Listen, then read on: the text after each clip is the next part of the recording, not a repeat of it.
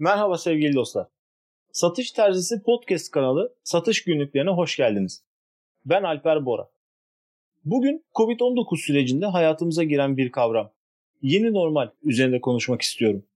Salgın öncesi iş hayatımız çok normalmiş gibi salgın sonrası dönemi yeni normal diye tanımlıyoruz.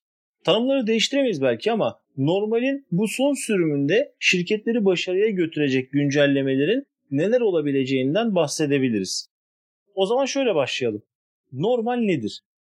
Kurala uygun, alışılagelen, olağan şeklinde tanımlıyor Türk Dil Kurumu. Benim tanımım çoğunluğun olduğu alan şeklinde. Örneğin Türkiye'de yaşayan insanların boy ortalaması 1.60 ile 1.70 aralığında ise 1.65 uzunluğundaki birinin boyunu normal kabul edebiliriz. 1.60'ın altında boya sahip olanlar için normalden kısa, 1.70'in üzerinde boya sahip olanlar için normalden uzun diyebiliriz. Salgın öncesi normal diye tanımlanan döneme ait iş hayatından da örnekler vermek gerekirse bazı rakamlar paylaşabilirim. Mesela Türkiye'deki şirketlerin %66 oranında yetenek açığı yaşadığını Manpower yetenek açığı raporu 2018 bize söylüyor. Bu şu demek her 3 kişiden 2 tanesi şirketlerin aradığı yeterlilikte, yetenekte değil. Mavi yaka ya da beyaz yaka ayırt etmeksizin pozisyon fark etmeksizin. Bir diğer rakam ülkemizdeki 15-24 yaş arasındaki her 4 gencimizden bir tanesi ne eğitimde ne de istihdamda yer alıyor. Bunu da OECD raporundan okuyabiliyoruz. Bir diğer rakam Y kuşağının %78'i gelecek 12 ayda mali durumların iyileşmeyeceğini düşünüyor. Deloitte 2020 Y kuşağı araştırmasına göre bugün 21 ile 40 yaş arasındaki her 5 gençten 4 tanesinin önümüzdeki sene için ekonomik anlamda iyileşme hayali bulunmuyor. Bir diğer çalışma 2000 çalışan arasında yapılıyor. Bu 2000 kişinin neredeyse %50'si yeni iş aradıklarını ve bu yeni iş arayışlarının sebebinin kurum kültürü olduğunu belirtiyorlar. Benim tanımım ile çoğunluğun olduğu alana atıf yapan rakamlar bunlar. En basit prensibi çok iyi öğrenin. Çünkü en gelişmiş prensip en basit olanın üzerine geliştirilmiştir. Bu pencereden bakarsak yukarıdaki rakamların temsil ettiği normalin üzerine geliştirilen yeni normal kurumlarımızı çıkmaz sokağa götürecek. Biraz önce bahsettiğim rakamlardan ilki her 3 kişiden sadece birinin istenen yetenekte veya yeterlikte olduğu yönündeydi. Ülkemizin iş hayatı ikinci maddede bahsettiğim ülkemizde yaşayan her 15-24 yaş aralığındaki 4 gençten bir tanesini kaybedecek lükse sahip değil ne yazık ki. Bu konu üzerinde çok duruyorum çünkü 5 yıl sonra ülkemizin iş hayatının kalbi olan COBİ'ler yetiştirecek insan bulamayacaklar.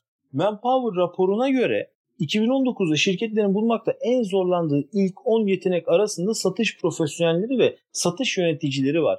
Bunu şöyle yorumlamak gerekir. 5 yıl önce satış ekiplerinde iyi birer satış profesyoneli olanlar şimdi 30-35 yaşındaki satış müdürü ya da satış yöneticileri.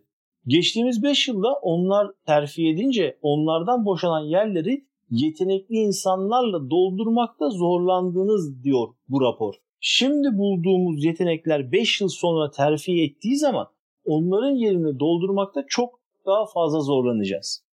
Özellikle COBİ'ler için satış bölümlerinin önemi düşünüldüğünde içinde bulunduğumuz salgın sonrası dönemde yenilikçi, hırslı ve başarma azmi ile dolu genç yetenekleri fazlasıyla ihtiyaç var. Diğer tarafta kurumsal şirketler genç yetenekler için artık eskisi kadar cazip değiller. Çalışan bağlılığı araştırmaları bu gerçeği açıkça ortaya koyuyor. Kurumsal şirketler fırsatını bulduğu ilk anda işini bırakacak yeteneklerle dolu. İşletmenin büyüklüğü küçüklüğü fark etmeksizin işinin devamını isteyen her kurum yenilikçi genç yeteneklere muhtaç. Ve bu gençleri işe almak, yönetmek ve tutundurmak için hepimizin yeni yaklaşımlar sergilemesi gerekiyor.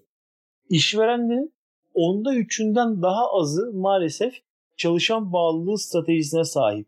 Tüm bu veriler ışığında önce normalleşmeye ihtiyacımız var. Önce normalleşmeye. Normalleşmeden eski halimizi dijitale çevirirsek yeni çağa ayak uyduramayız. Biraz önce de bahsettiğim gibi yaklaşımları yenilemeliyiz yaklaşımların sadece şeklini değil, özünü de yenilememiz lazım. Sadece yaklaşım şeklini değiştirdiğimiz zaman ya da şimdiki halimiz ile dijitale geçmeye çalıştığımız zaman şu tablo ortaya çıkıyor. Online eğitimler sınıf eğitimlerini sadece dijital platforma taşımakla kalıyor. Peki eğitim çıktıları, bu eğitimlerin verimliliği? Şirketlerde çok ciddi çalışmalar var. Salgın ile mücadeleyi amaçlayan hem şirketlerini hem de çalışanlarını bu virüsten korumayı amaçlayan. Çalışanların yarısı evden yarısı ofisten çalışıyor. Bunu bir yöntem olarak geliştirdi şirketler. Aynı anda şirketlerde ofise önce kim gitsin çatışmaları devam ediyor. Peki nerede kaldı ekip ruhu? Alt kadrolarına onay vermek için hala birebir bilgilendirme isteyen yöneticiler emekliliği katma değer yaratmayı tercih ediyor.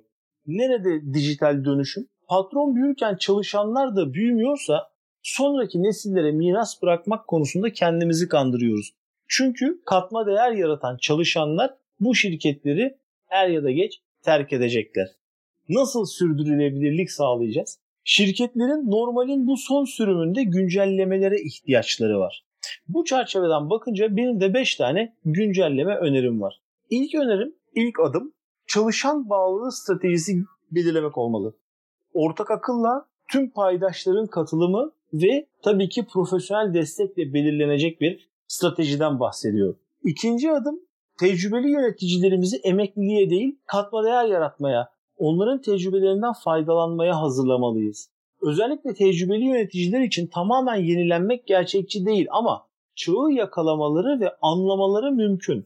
Elbette onlara da destek gerekli. Kurum içinde veya dışarıdan tersine mentörlük, dijital dönüşüm için profesyonel koçluk veya kuşaklar arası iletişim konularında gelişim programları düzenlenebilir bu yöneticilerimiz için. Bir diğer güncelleme önerim kişiye özel kariyer planlaması. Şirketler göreve yeni başlayan çalışanları için kişiye özel kariyer planlaması yaparak gelişim yolu çizmeli ve bunu zamanla tüm kadroları için uygulamaya koymalı. Dördüncü önerim kişiye özel ödüllendirme sistemi. Şirketler kişiye özel ödüllendirme sistemi geliştirmeli.